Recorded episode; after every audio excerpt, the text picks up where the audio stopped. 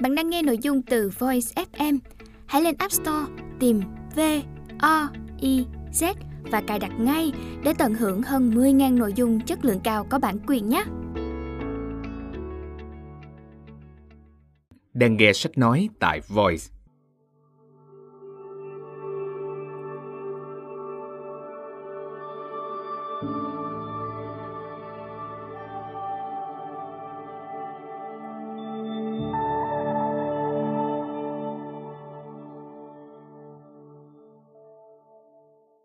Mời các bạn lắng nghe quyển sách Hắn và thằng bạn. Tác giả Hậu Nhiên, Quốc Khánh. Đơn vị ủy thác bản quyền, Công ty trách nhiệm hữu hạn EcoBlader Giọng đọc Hiếu Lê.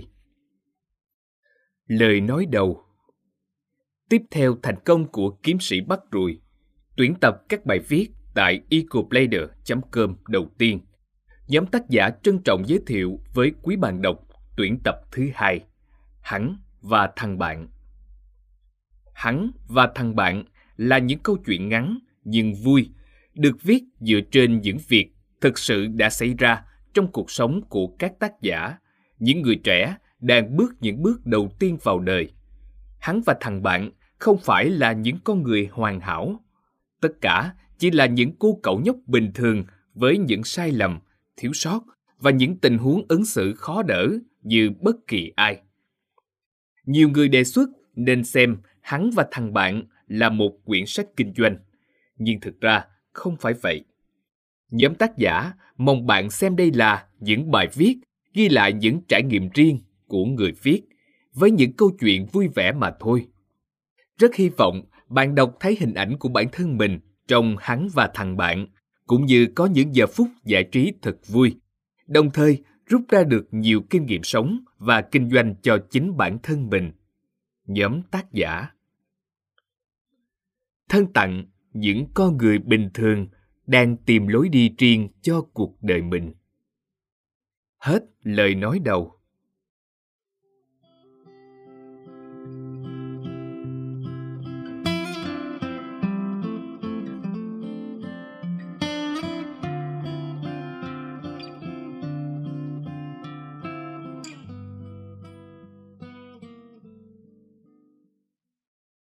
Bạn đang nghe sách nói tại Voice.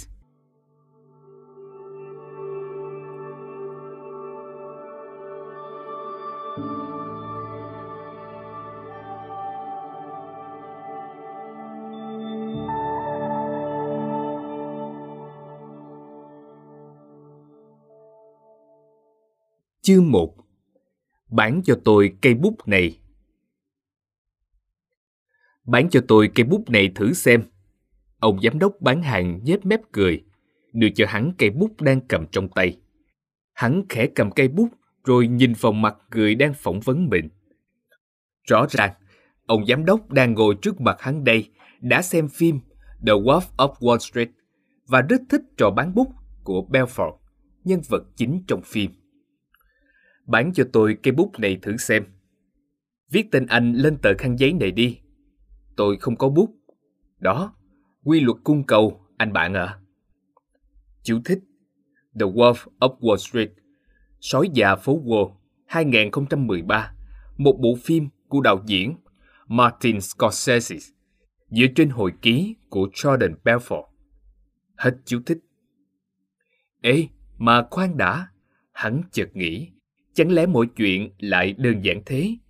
Chắc chắn một người ở vị trí tầm cỡ như ông giám đốc đây sẽ không thích những thứ vớ vẩn hời hợt. Chỉ có mấy tay gà mờ mới thích như vậy. Người vẫn chuyên môn như ông giám đốc chắc chắn cần những câu trả lời mang tính chuyên môn hơn nhiều. Hẳn là ông giám đốc đã chuẩn bị trước một cây bút khác trong túi và ngay khi tên nào bắt chước rập khuôn như trong phim, ông sẽ rút thêm cây bút và làm đối phương cứng họng. Hẳn rồi, mình ứng tuyển vô đây để bán nhà, chứ đâu có phải để bán bút. Bút và nhà là hai thứ hoàn toàn khác nhau. Và rõ ràng, không một tay bán hàng kinh nghiệm nào lại không biết rằng dù có giỏi đến đâu, ta cũng chẳng thể bán mọi thứ cho tất cả mọi người. Với lại chuyện dạy dỗ cho khách biết họ cần cây bút, với chuyện thuyết phục họ mua là hai chuyện khác nhau. Rồi, mình hiểu rồi. Đây là bảy. Ok, chơi thì chơi. Hắn khẽ nhìn mặt ông giám đốc lần nữa. Ông giám đốc vẫn bình tĩnh, nhếch mép cười, như chờ đợi con mồi xa lưới. Hít một hơi dài, hắn đút cây bút vào túi. Không thưa anh, em tìm được người mua khác với giá cao hơn rồi anh ạ. Rõ ràng em cần bán được cây bút này mới kiếm được việc, nên em đã tự bán cho em luôn. Anh không cần lo về chuyện bán cây bút này nữa anh nhé. Và hắn cười ý nhị, chờ đợi một lời khen ngợi. Nhưng ngoài sự mong đợi của hắn, ông giám đốc ngờ ngác hỏi. Ơ, là sao? Là em tìm được người khác mua, nên em không cần bán cho anh nữa. Em hoàn thành nhiệm vụ với doanh thu cao hơn anh ạ. À. Là sao? Nói rõ hơn tôi nghe. Hắn bắt đầu lúng túng. Ý em là người bán hàng phải biết nên bán được cho ai và nên bỏ cuộc với ai. Anh rõ ràng không cần bút, còn em thì cần. Nên thay vì bán cho anh, em bán cho em, nhanh hơn và được giá hơn ạ. À? Ơ, không phải là anh phải bán cây bút cho tôi sao? Tôi chưa hiểu. Có gì đó trong trái tim hắn bỗng dưng tan vỡ. Hắn thở dài, rút cây bút trong túi ra và nói. Thôi được rồi, anh viết tên anh cho em đi anh. Nhưng tôi không có bút. Đúng rồi, là quy luật cung cầu anh ạ. À. Lão giám đốc mắt sáng rỡ, vỗ tay cái đét và cười to. Anh giỏi lắm, dân bán hàng phải vậy chứ. Và hắn được nhận. Mỗi ngày được giao nhiệm vụ lên Facebook spam tin nhắn bán nhà. Hết chương 1. Bán cho tôi cây bút này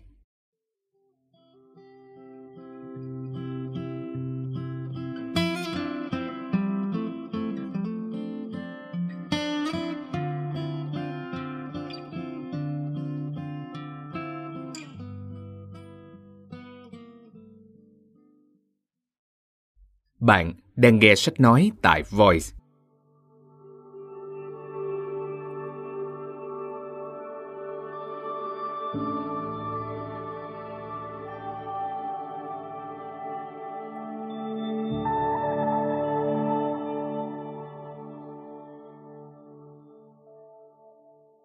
Chương 2 Đi ngược lại đám đông Hắn nắm chặt tay và nói rõ ràng. Em nói anh nghe, mình đã sống thì phải làm cái gì đó cho đáng, để ghi danh lại với thế gian. Nhưng nếu anh chỉ bắt chước người ta, đi theo đám đông, thì sẽ không bao giờ anh trở thành vĩ nhân được. Steve Jobs đã nói, hãy cứ khát khao, hãy cứ dài khờ. Alright với Jack Trout cũng đã viết, khác biệt hay là chết mà anh không đọc sao? Là người trẻ, phải đủ dũng cảm để tìm cho mình lối đi riêng, phá luật, đi ngược lại đám đông để trở thành top dẫn đầu anh ạ. À. Cứ rủ rú với luật lệ cũ thì đến bao giờ Việt Nam mới có Steve Jobs hay Mark Zuckerberg thứ hai hả anh? Anh có biết Jack Ma không? Nếu ông ấy cứ đi theo con đường người khác vẫn đi, thì thế giới ngày nay làm gì có Alibaba, phải không anh? Em là một người trẻ dũng cảm và dám làm như thế. Thế gian này hỏi được mấy người. Hơn ai hết, cùng là người trẻ với nhau. Anh phải hiểu cho em chứ. Anh cảnh sát giao thông thở hắt ra, trả lại giấy tờ cho hắn, rồi khu tay cho hắn đi. Lại còn dặn, thôi đi đi, lần sau không được đi ngược chiều nữa, xe tông chết đấy. Khi hắn lên ga chạy đi mất, hắn còn thoáng thấy anh cảnh sát khẽ quay sang đồng nghiệp chép miệng. Thôi, cho nó đi. Tội, mới bị lớn đã bị mắc chứng khởi nghiệp.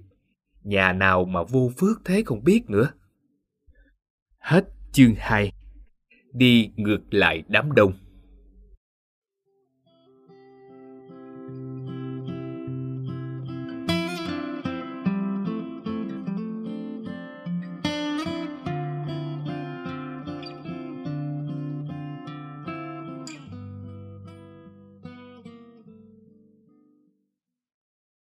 Bạn đang nghe sách nói tại Voice.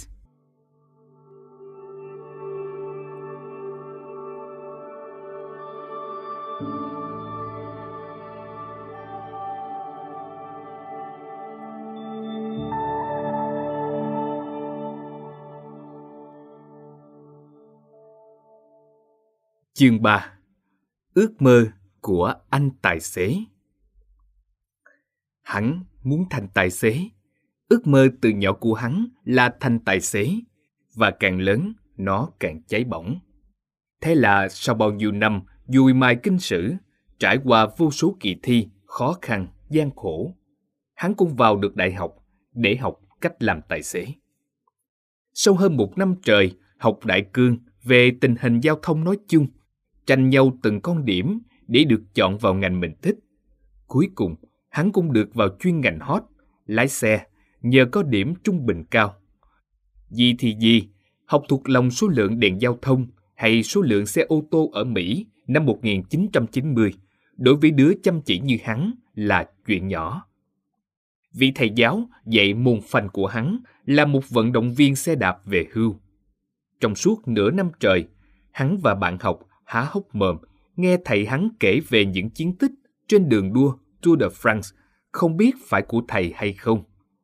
Cả bọn thì kết thúc môn bằng cách hụt tủ đáp án trắc nghiệm môn lịch sử ngành đua xe đạp thế giới bán ở tiệm photocopy nổi tiếng giang hồ ở bên hông trường.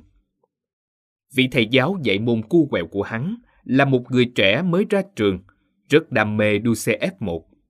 Hắn và đồng bọn được phát cho năm đứa một chiếc xe đạp để tập mô phỏng.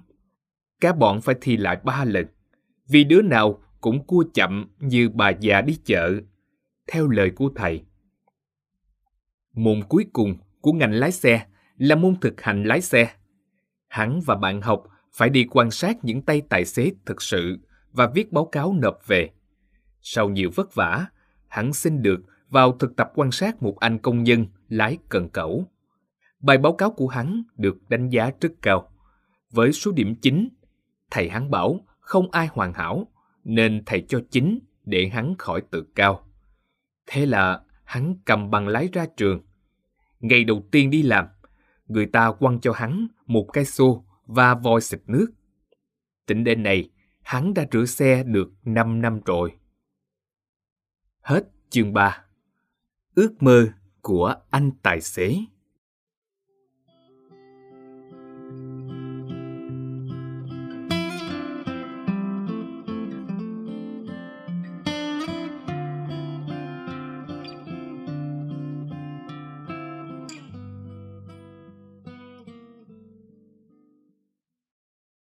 Bạn đang nghe sách nói tại Voice.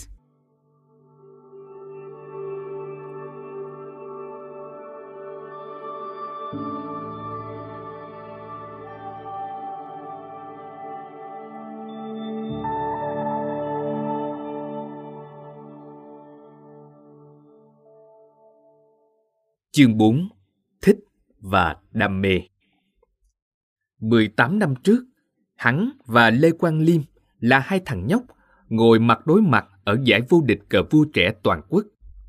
18 năm sau, Lê Quang Liêm trở thành siêu đại kiện tướng cờ vua. Thường kỳ nằm ở top 50 thế giới.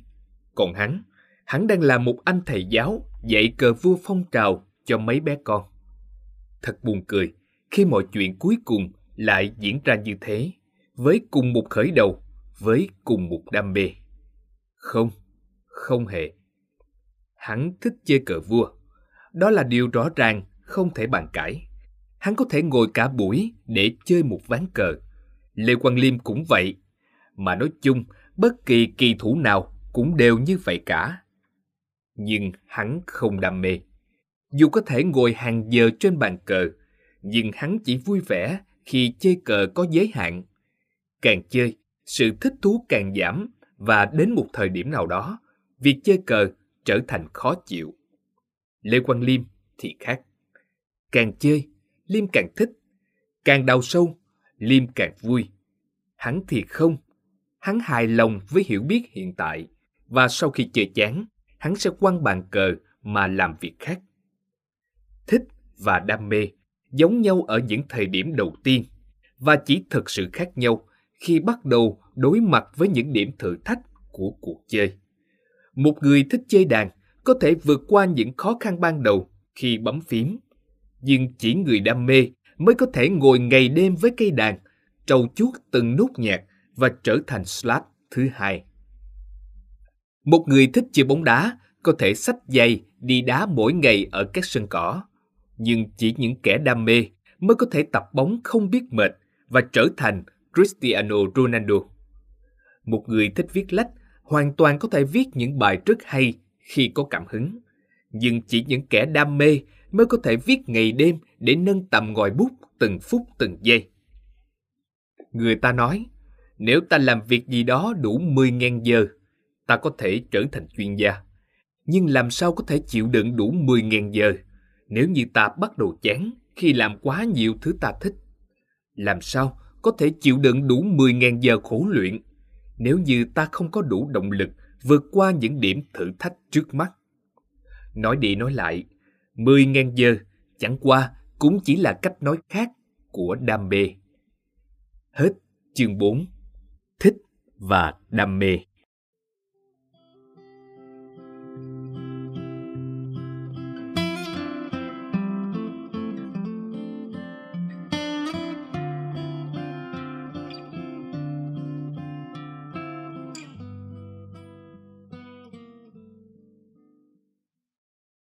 Bạn đang nghe sách nói tại Voice.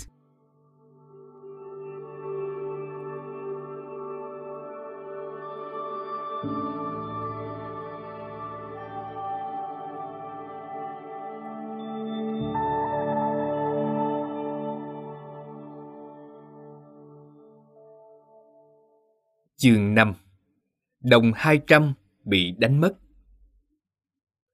Hắn đánh mất một đồng xu đồng 200. Hắn cũng chẳng biết mình làm rơi khi nào. Chỉ biết rằng tối về, hắn lục túi ra thì mới nhớ mang máng rằng mình có một đồng 200, nhưng giờ không thấy nữa. Lúc ấy, hắn cũng chẳng để ý, bởi 200 đồng chẳng mua được gì. Nhưng đến khi đi ngủ, hắn lại chợt nghĩ ngợi linh tinh về cái đồng xu ấy. Có thể 200 này chẳng có giá trị gì, nhưng biết đâu, nếu không đánh mất đồng xu cuộc đời hắn lại thay đổi thì sao? Một đồng hai trăm chẳng là bao nhiêu, nhưng nếu trong đời hắn cứ mỗi ngày lại đánh mất hai trăm thì sao? Biết đâu một ngày kia hắn thiếu hai trăm để mua một tờ vé số và tờ hắn định mua lại trúng độc đắc thì sao? Ừ, biết đâu được. Thế là sáng hôm sau, hắn quyết định tìm lại đồng hai trăm đã đánh mất. Vừa bước ra khỏi cổng, hắn nhặt được một đồng xu. Đồng hai trăm. Hắn ngắm nghía một lúc rồi bỏ túi, vừa đi vừa huýt sáo. Hôm nay thật may mắn, vừa ra đường đã nhặt được hai trăm bù cho hôm qua. Quá tuyệt! Nhưng hắn chợt bước chậm dần. Hắn đã nhặt được hai trăm, nhưng đồng xu đã đánh mất hôm qua vẫn chưa tìm lại được. Hai trăm nhặt được hôm nay luôn là của hắn, dù có mất tiền hôm qua hay không. Giả sử hôm qua không làm rơi, chẳng phải hôm nay hắn đã có 400 rồi hay sao? Thế là cái ý nghĩ về đồng 200 bị đánh mất cứ ám ảnh hắn suốt cả ngày. Hôm sau cũng vậy, hắn không quên được. Rồi một tuần, một tháng, một năm. Đã 30 năm trôi qua, hắn vẫn không yên vì đồng xu ngày ấy. Dù bây giờ số đồng 200 của hắn có thể xây được cả một biệt thự bằng tiền xu nhưng hắn vẫn tiếc. Bây giờ hắn có một nghìn tỷ xu hai trăm, nhưng giả sử không mất đồng xu đó, hắn đã có một nghìn tỷ lẻ một đồng rồi. Hắn lẽ ra phải có một nghìn tỷ lẻ một đồng hai trăm mới phải. Một nghìn tỷ lẻ một đồng. Một nghìn tỷ lẻ một đồng. Ừ, giá như ngày ấy, hắn không vô tình làm mất đồng xu. Hắn tuyệt vọng nhận ra rằng, một khi đã đánh rơi một đồng hai trăm, cả đời hắn sẽ luôn mất đi 200 đồng. Và hắn ốm yếu, héo mòn dần, rồi chết trong sự dằn vặt khôn nguôi. Tất cả cũng chỉ vì một đồng 200 bị đánh mất. Lời bình Nhân vật trong truyện có vẻ hơi điên, nhưng thực ra hầu hết chúng ta đều hành xử theo kiểu này. Phạm sai lầm và mất mát do quyết định đó, để rồi trong một quãng thời gian dài vẫn bị thất bại nho nhỏ này làm cho nhục chí. Người thường đã không nên suy nghĩ như thế, là một nhà lãnh đạo lại càng không. Đa số mọi người sẽ thấy sai lầm của bạn chỉ như đồng xu 200, Đừng vì nó mà phí hoài một phút giây tiếc nuối nào trong cuộc đời mình. Hết chương 5 Đồng 200 bị đánh mất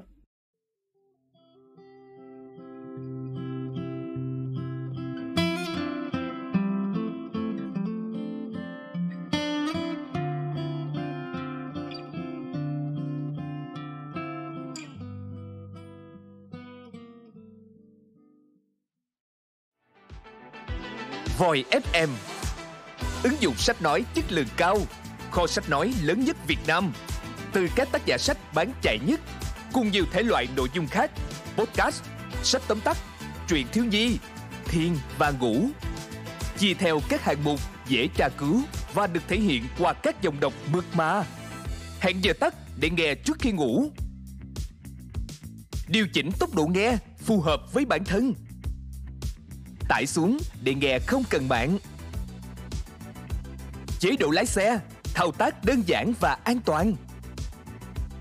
Gần 20.000 người đã sử dụng và hài lòng, còn bạn thì sao? Tải ứng dụng Voi FM trên App Store hoặc Google Play để được nghe thử miễn phí ngay hôm nay. Voi FM, lắng nghe mọi lúc, bên bạn mọi nơi.